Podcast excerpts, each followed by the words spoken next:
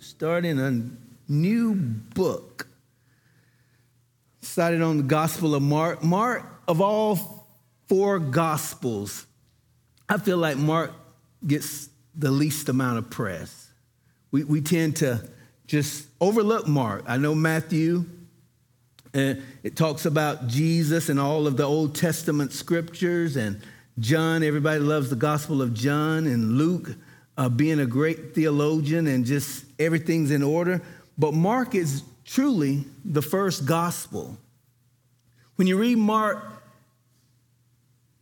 he's kind of rough on the edges, the way he writes. And most people, after Mark writes his gospel, they begin to go back and dissect Mark and they, they write things a little better and they understand, you can understand things better. But we have to understand that Mark, God has his gospel here first for a reason. He writes to the Romans.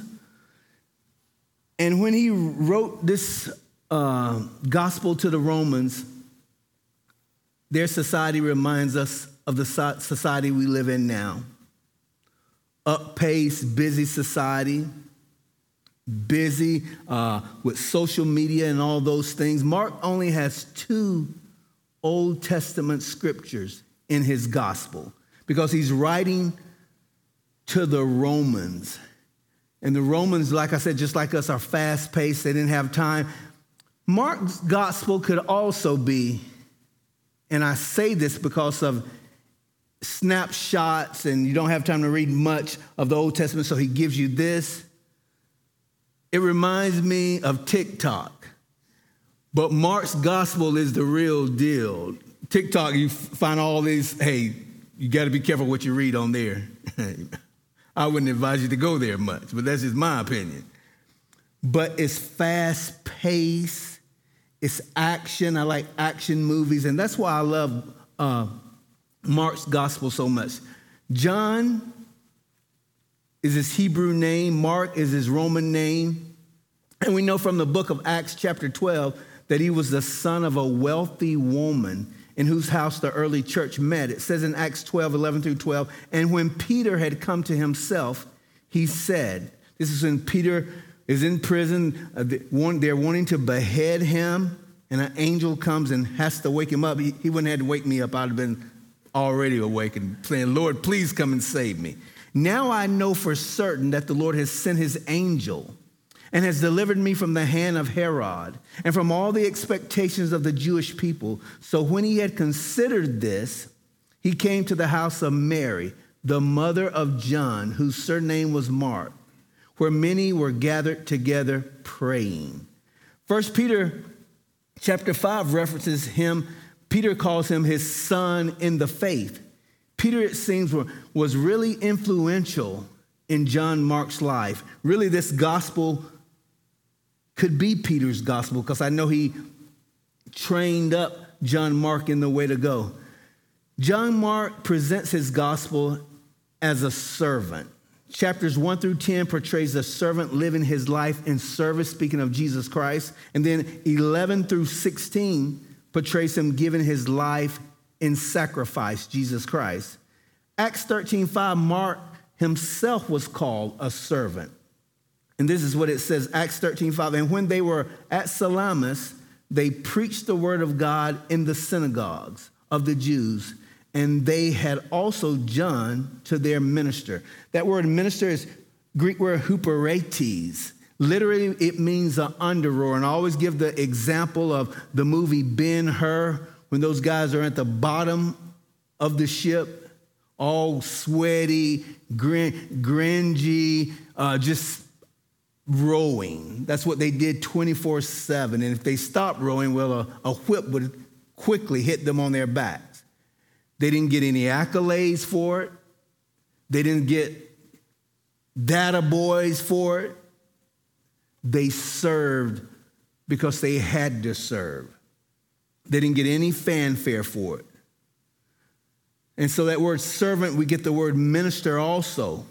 And a servant usually works behind the scene, who toils steadily and they're faithful. even though they might never be recognized. They don't care about that because they're serving an audience of one, God Himself. And whether anybody says, well done here, if we have our eyes on the one who gave his life for us, nothing else matters. You'll hear that when we get to heaven. It says in Acts 13 13, now when Paul and his company loosed from Paphos, they came to Perga in Pamphylia, and John, departing from them, returned to Jerusalem. As Mark went with Paul and Barnabas, they had some kind of dust up. The scripture doesn't tell us what happened, the argument. Uh, matter of fact, Acts uses the word, they almost came to blows, Paul and Barnabas. Can you imagine that? They almost came to blows over John Mark because John Mark, all of a sudden in Pamphylia, it, it, got hot and heavy. I don't know if it was a, a virus, the fever, or whatever, but John Mark's, he goes home. And it says in Acts 15, and some days after Paul said unto Barnabas, this was their first missionary trip, let us go again and visit our brethren in every city where we have preached the word of the Lord and see how they do. And Barnabas determined to take with them John, whose surname was Mark. But Paul thought, thought, not, thought not good to take him with them, who departed from them from Pamphylia. Paul you might say, holds a grudge, and went not with them to the work. And the contention was so sharp between them that they departed asunder, one from another. And so Barnabas took Mark and sailed into Cyprus, and Paul chose Silas and departed, being recommended by the brethren unto grace. People always ask who was right. I don't know Paul would ne- will never, did not ever let any person stop him from doing the work of the Lord, and I commend him for that. Barnabas, the son of consolation's encouragement, he always wanted to encourage his believers. Both of them was right because both of their ministry, God was using them and worked through them mightily. It says this in 2 Timothy chapter 4 after all of that has come to fruition, Paul is in prison and he says, Only Luke is with me. Get Mark and bring him with you, for he is useful to me for ministry. We need to allow people, and I commend Pastor Jonathan, Jonathan for this. We need to allow people to grow in their ministry, to allow them to make mistakes, to be there to say, hey, I don't think you should do it this way, you should do it that way, probably, and pray about those things. But never give up on people.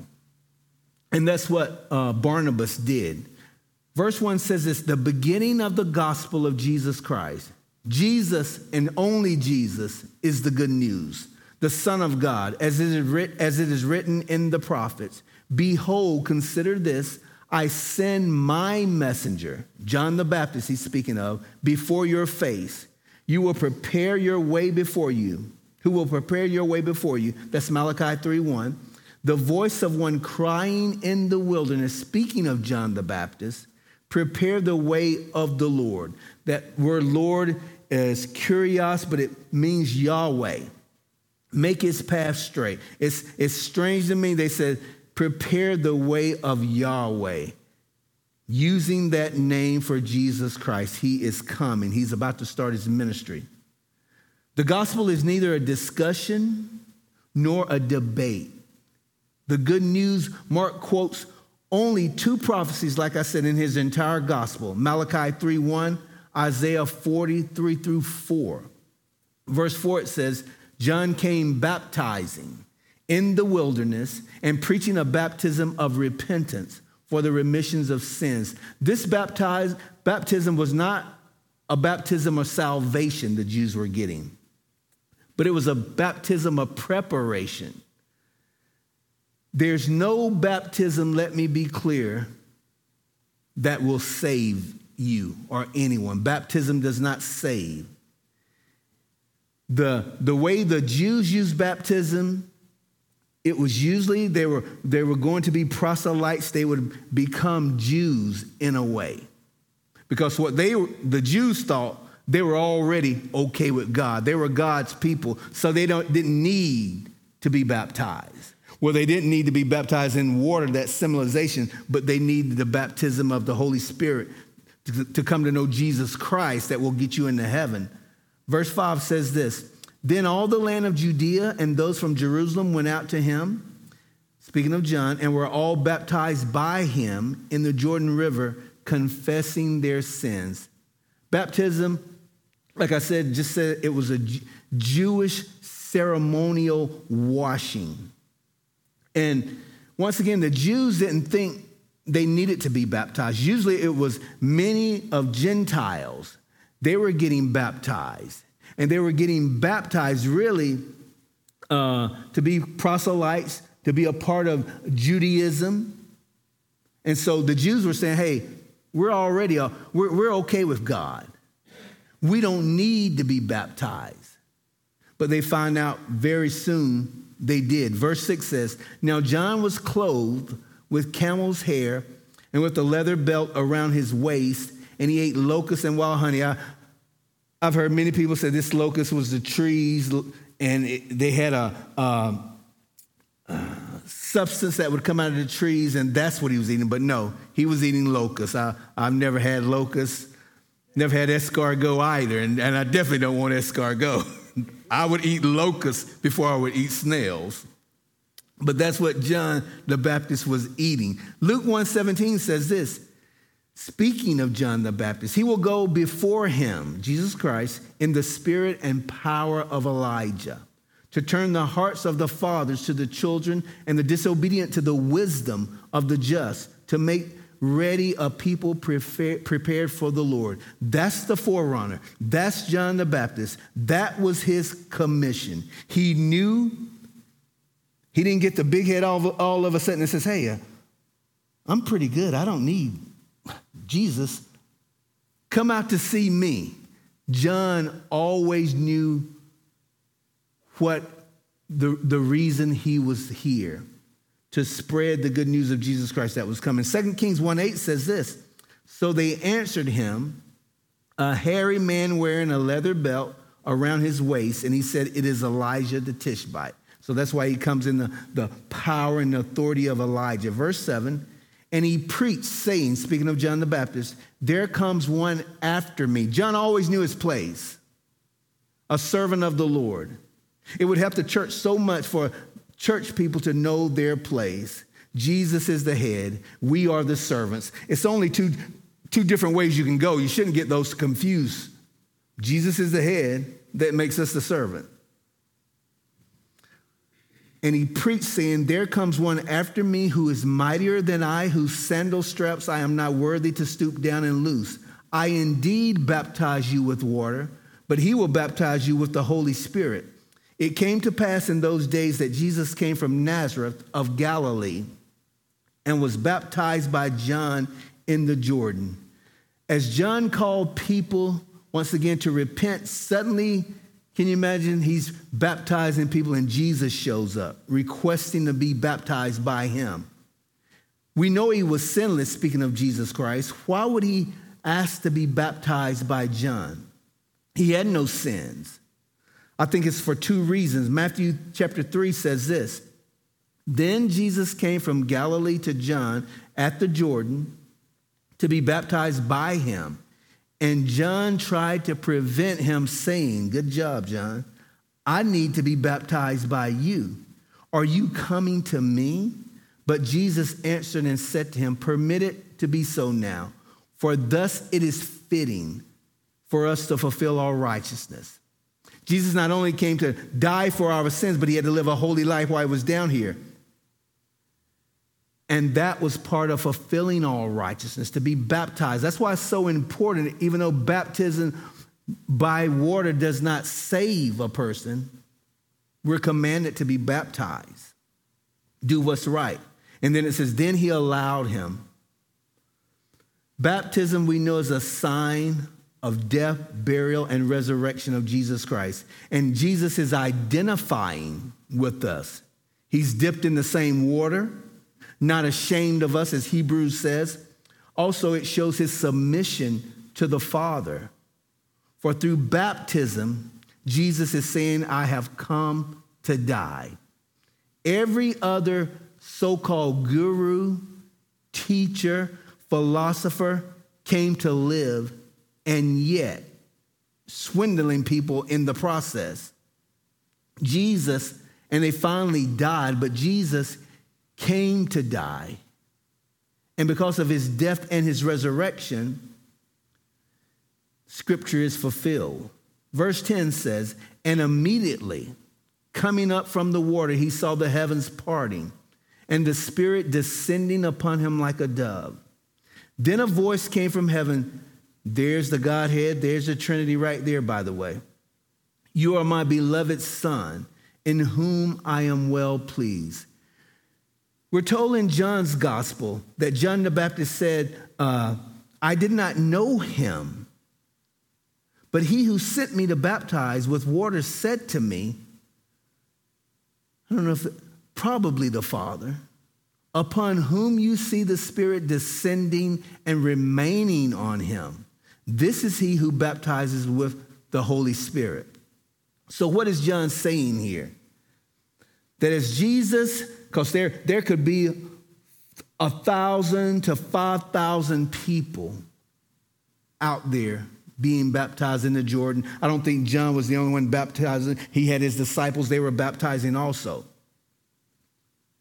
With this multitude out there, there was nothing to mark Jesus. Of all the people out there, they didn't look around and say, oh, This is Jesus, this is Jesus. Nothing special about him to catch your eye, to give him a second look. You know, I've heard sportcasters, and they have met all kinds of people.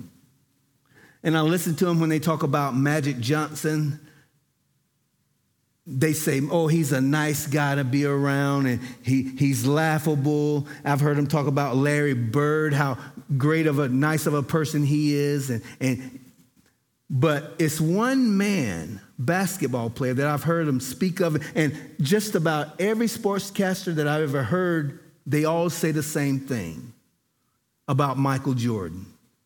They says when you get around Michael Jordan, you know you're in the presence of a holy talent. The way he walks, the way he carries himself, you just knew something was special about Michael Jordan. Didn't say that about anybody else. He was approachable. Jesus was approachable. It says in Isaiah 53 He has no form or comeliness. And when we see him, speaking of Jesus Christ, there is no beauty that we should desire him. God knew how to make this man. He is despised and rejected by men, a man of sorrows and acquainted with grief. And we hid, as it were, our faces from him. He was despised and we did not esteem him. Jesus came as Emmanuel, God with us. He came, and I feel like God made him up like this, his looks and all Remember, Jesus Christ is a picture of the tabernacle, and it was nothing beautiful about the tabernacle. All the beauty of the tabernacle was from the inside. Same thing with Jesus Christ. But he made him in such a way that he wouldn't be intimidating if you saw him, that we would walk up to him and talk to him as if it was nothing. That's why they said no one had ever talked like this before. And they said the common people heard him gladly. There was no barriers with Jesus Christ. He, he, his his pers, uh, persona welcomed you. He was just an average guy on the outside. Verse 12 says, Immediately the Spirit drove him into the wilderness after his baptism. And he was there in the wilderness for 40 days, tempted by Satan, and was with the wild beasts. The angels ministered to him. John, after he baptizes Jesus, I believe he went back to Isaiah's scroll because he saw the Spirit descending upon him like a dove. He has said before he baptized uh, Jesus in Matthew chapter 3, he says, And even now the axe is laid to the root of the trees. His winnowing fan is in his hand, and he will thoroughly clean out his threshing floor and gather his wheat into the barn. But he will burn up the chaff with unquenchable fire. This is after Jesus has come back from the 40 days of temptation. John the Baptist, he will point his finger at him, and all of a sudden, he will say, Behold the Lamb of God who takes away the sin of the world. When he sees the Spirit descending on Jesus like a dove, it says the latter part of verse 11 Then a voice came from heaven saying, You are my beloved Son, in whom I am well pleased. Really, literally says, I am already well pleased. Just had begun his ministry, has spent 30 years with his mom and dad. Hey, try spending 30 years with your mom and dad. They'll be trying to kick you out of the house really quick. And the society would say, What's wrong with you? Jesus spent 30 years with his mom and dad, getting splinters in his hand at the carpenter shop, ministering right there.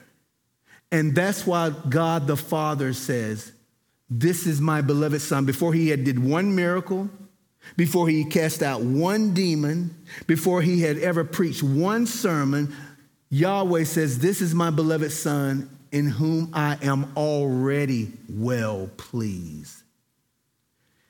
It's okay to live in obscurity. You don't have to be up front and center to please God. It's best to please God when nobody else is around and you still know he's looking and you want to please him. We've got it wrong. We want to see how many hits and things we got on Instagram or TikTok and all those things. Jesus didn't go that way. Jesus, the Father, was always watching and he knew that. And his heart was to please his Father. So before he cast out one demon, before he healed one leper, God the Father says, I'm already well pleased with you. That's amazing to me. 30 years. Verse 12 says, immediately after he's baptized, the Spirit drove him into the wilderness. This took place, when this took place, we have to understand nobody was around. He hadn't called his disciples. The only one that was there was God the Son and Satan. So this tells me Jesus Christ had to tell what went down when his boys was around one day when they were probably bragging on satan. Oh satan's so tough. He makes me trip up all the time. I can't help for messing up. I can't help for watching pornography because satan just makes me do it. Uh, i can't help for gossiping so much. It, it's just satan. And jesus probably fed up with it. He says let me tell you what I did when the Spirit drove me into the wilderness. And, and, and the, the writing of the text says it just wasn't three temptations, those are three we know about. When he was there, he was being tempted. The whole uh, 30 days he was being tempted. These are just the ones he talks about. And he says, let me tell you about this dragon that you're giving him so much press and how I defeated him one on one in the wilderness. And I guarantee you, I believe I remember teaching this to the middle schoolers. And I presented it as a playoff game. That Adam had lost the first playoff game. And all of this time, God the Father, knowing that Jesus the Son was chomping at the bit to make this right. As soon as his ministry started, he pushes them out in the wilderness. I've got a case. I've got, I've got a battle I have to win. And Satan, being full of confidence, probably shook his hand and he says, I've already, I've did this before. I beat your champ Adam. And it didn't take me long to beat him and Eve. And so, and I beat them on their home field. I beat them in the Garden of Eden where everything was conducive for them. You've come out here in a wilderness, you haven't eaten for 40 days, haven't drank for 40 days, and you think you're going to beat me. But Jesus knew something. Satan always comes three ways because they work lust of the flesh, lust of the eyes, and the pride of life. He said, Command these stones to be made bread, lust of the flesh. All the kingdoms of the world in a moment of time. All the power I will give to you if you bow down and worship me, lust of the eyes. For, and then he goes on to say, For they have been delivered to me, they have been betrayed to me by Adam. That's what he means by that. And then he says, Jesus says, Depart from me, Satan. And he defeated Satan. And he's telling his boys, You don't have to be God to defeat Satan. All you have to be is a man, a human being full of the Holy Spirit and in your word and you can defeat Satan. Because we know Jesus didn't use any of his powers. That would be cheating. He fell, Adam and Eve fell as, as humanity. So Jesus comes back and to win as a human. So he says, You don't have to be God. All you have to be is a man or a woman full of the Holy Spirit and using your word to combat the enemy. And he won. Genesis, and he used, matter of fact, Satan used the same tactics in the Garden of Eden when he says, And when the woman saw that the tree was good for food, that's lust of the flesh, and that it was pleasant to the eyes, lust of the eyes, and a tree to desire to make one wise, the pride of life. That's how he fell. First John says this, chapter 2 Do not love the world or the things in the world. If anyone loves the world, the love of the Father is not in him. Don't get mad at me, I didn't say it. For all that is in the world, the lust of the flesh, the lust of the eyes, and the pride of life, is not of the Father, but is of the world. And the world is passing away. Why would you put your stock in something that's passing away and the lust of it? But he who does the will of God abides forever. If we are filled with the love of this present world, the love of, of the Father is not in us. Are you living? That's my question. Are you living for this life? We, if you go back to your scriptures, Satan only verbally speaks three times. Genesis 3, he says, Has God said, slandering God to man? He's holding back on you, Eve. And then Job 1 10 through 11, when he says, Have you not made a hedge around him, speaking to God, around his household, and around all that he has on every side? You have blessed the works of his hands, and his possessions have increased in the land. But now stretch out your hand and touch all that he has, and he will surely curse you to your face. Job only serves you, God, because you give him good things.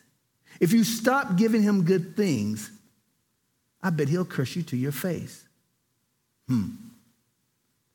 But this time he does not know how to handle God because he's messing with the God man. And he has to put his tail between his legs and take off running. Verse 13 says, And he was there in the wilderness 40 days, tempted by Satan and was with the wild beasts, and the angels ministered to him. This is about a, a year into his public ministry he, when he comes back. And it says in, in verse 14 now, after John was put in prison, and uh, Mark just gives you the tidbit. He just tells you quick he was put in prison. He was in the prison Machaerus. They said when uh, Paul was in Machaerus, it was up to his waist in feces, human feces. And he was there for nine months. And they say he led 40 something people to the Lord. For nine months, he was in there. Now, after John was put in prison, Jesus came to Galilee. It says in Isaiah chapter 9, 1, verses 1 through 2 Nevertheless, here's this prophecy about the great king the gloom will not be upon her who is distressed. And when at first he lightly esteemed the land of Zebulun and the land of Naphtali, and afterward more heavily oppressed her by the way of the sea beyond the Jordan, in Galilee of the Gentiles, that's what they called it, the people who walked in darkness have seen a great light. Those who dwelt in the land of the shadow of death, upon them a light has shined. Speaking of Jesus Christ, he's coming. Jesus came to Galilee preaching the gospel of the kingdom of God and saying, The time is fulfilled. Here it is, it's present, and the kingdom of God is at hand. Repent and believe in the gospel. John had called sinners to repentance. Metanoia means to change your mind, but it's not only a change of mind. It does no good if you just change your mind. You have to change your mind and then your direction. You know the right way to go, and then you're walking in it. Jesus calls sinners to repent and believe the good news, which is to believe in Jesus. And as he walked by the Sea of Galilee, he saw Simon and Andrew, his brother, casting a net into the sea, for they were fishermen. Mark gives only, well, like I said, the, the quick snippets of this account. John gospel tells us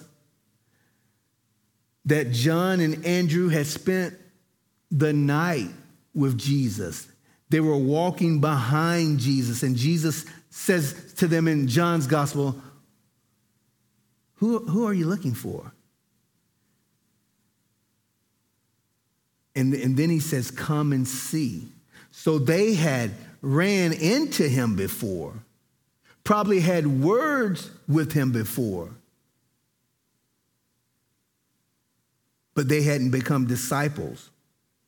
It doesn't matter how much you read your Bible or you come to church, you need a personal relationship with Jesus Christ. Until you get that, you're still a sinner. It's not like if you get close enough, you get into the family. Nicodemus said, You must be born again. That's what it takes to get into the family of God, repenting of your sins and then giving your life to Jesus Christ. Verse 18, they immediately left their nets and followed him. This is, this is what you do. When he had gone a little farther from there, he saw James, the son of Zebedee, and John, his brother, who also were in the boat mending their nets. And immediately he called them. And they left their father Zebedee in the boat with their hired servants and went after him. They kind of think that Zebedee was a pretty well off guy. He had employees, he had a fishing business. And for these two guys to just get up and say, Hey, I'm leaving, I'm following Jesus, that spoke volumes.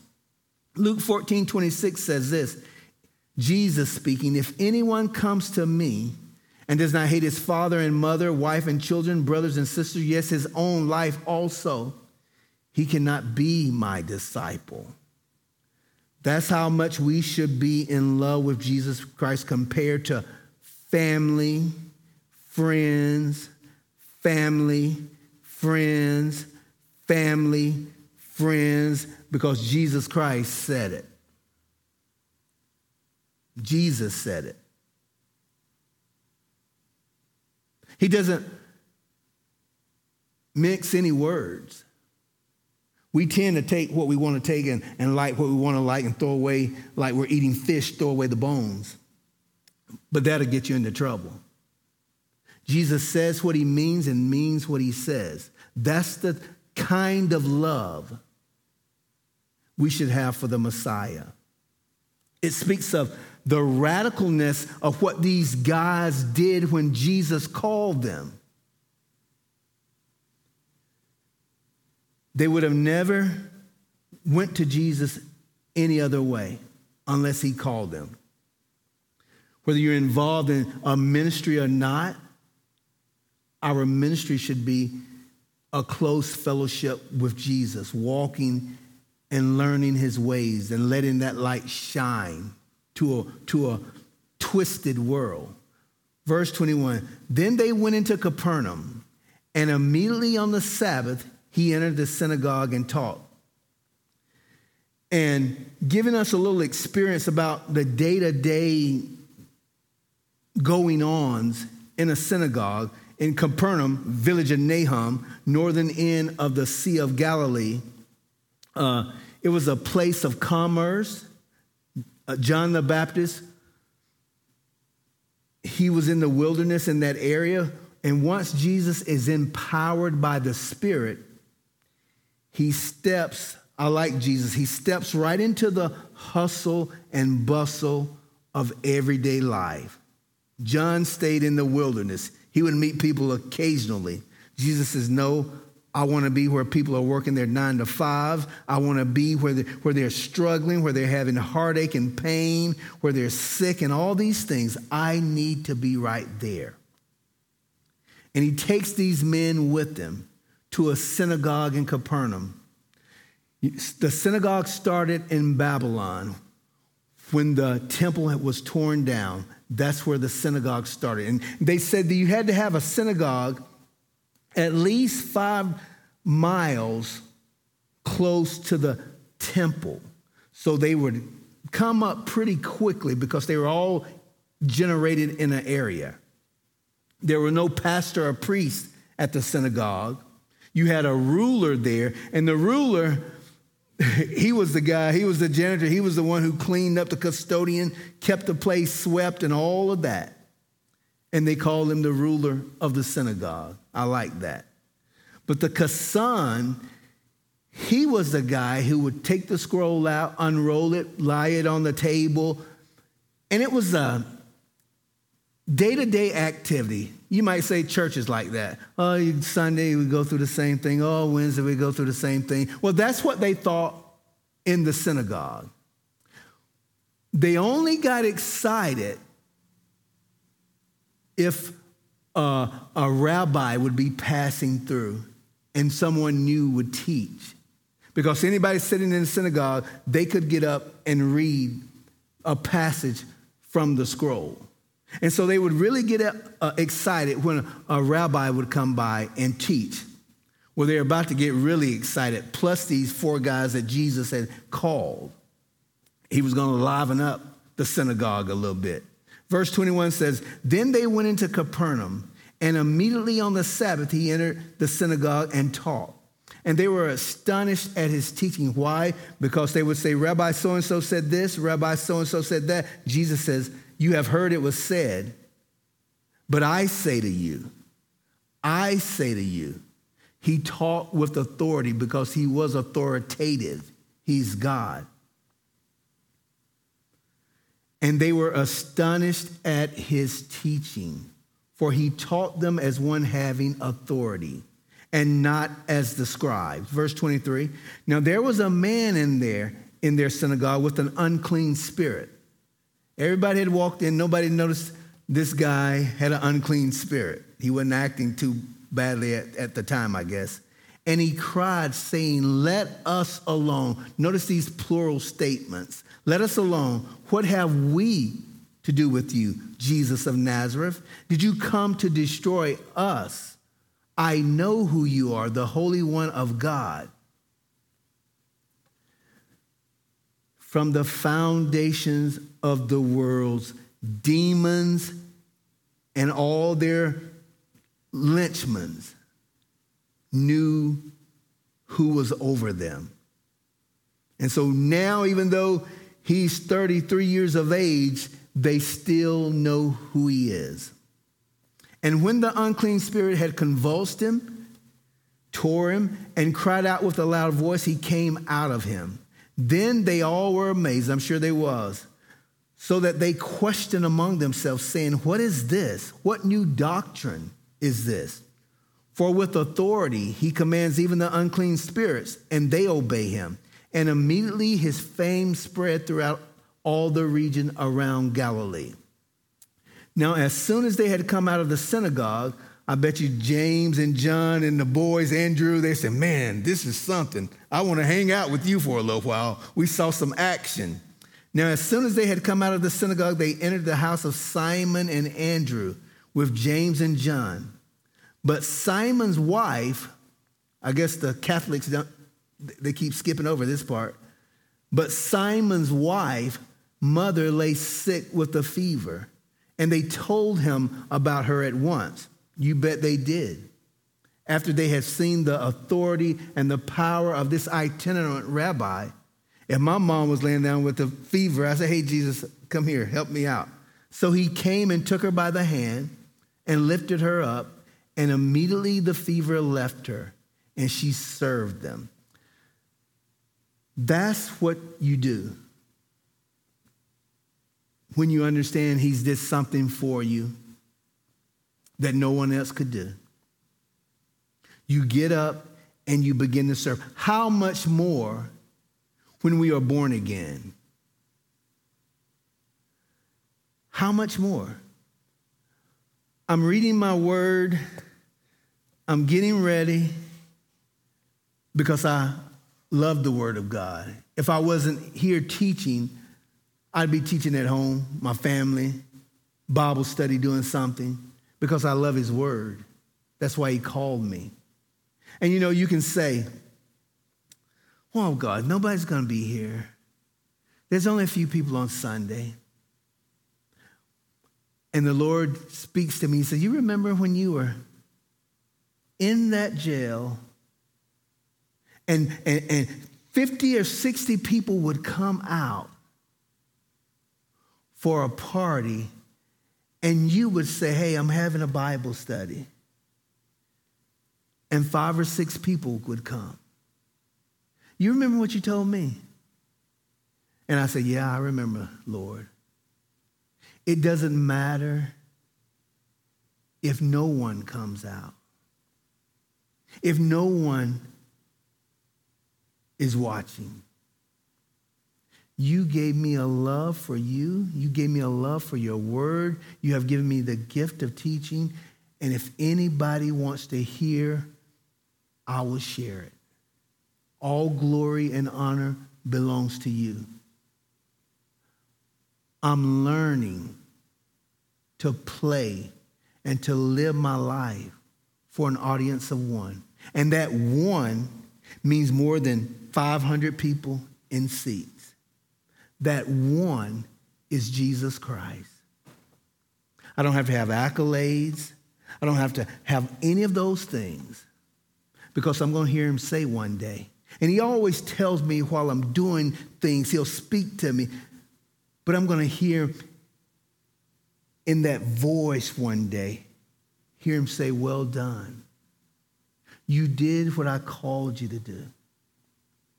I think of Jeremiah how he shared his heart.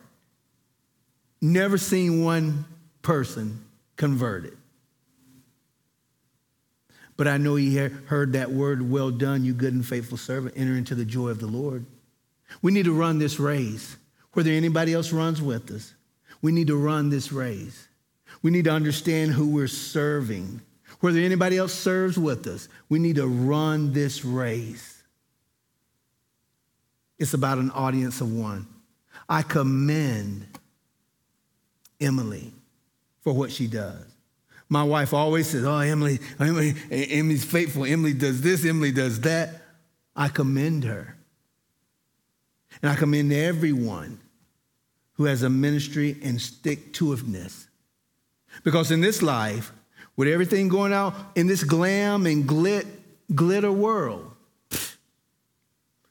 Church is the last thing people want to go to, especially on a Wednesday night. I'm sharing my heart with you, sharing how I feel, sharing the truth. But that's okay. I heard him tell me that's okay. Do what I've called you to do. Be faithful to what I've called you to do. I'll take care of everything else. You show your faithfulness. You guys show your faithfulness.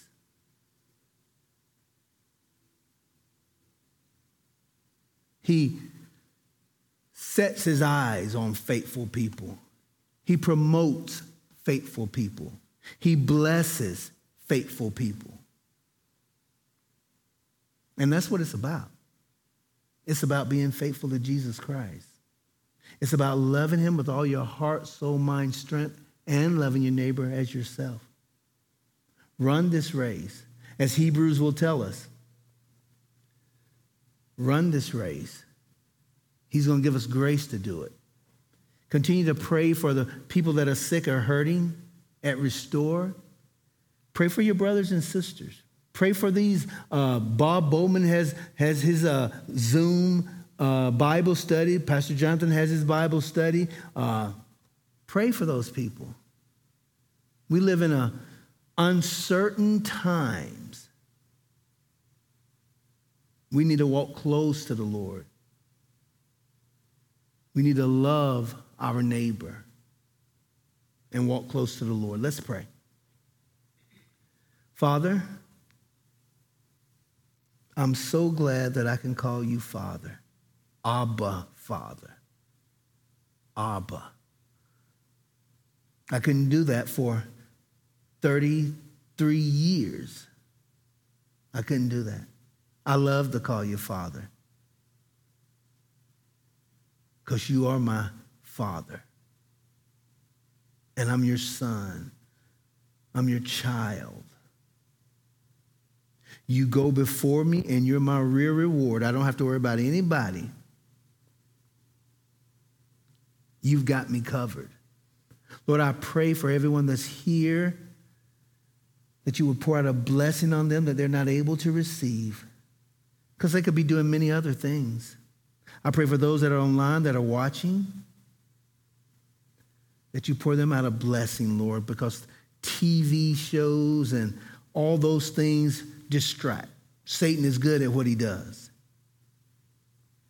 But Lord, may we keep our eyes on you, as Hebrews says, the author and the finisher of our faith. May we run this race well. And I ask all of these things through Jesus Christ, our Lord and Savior, to the Father God. Amen.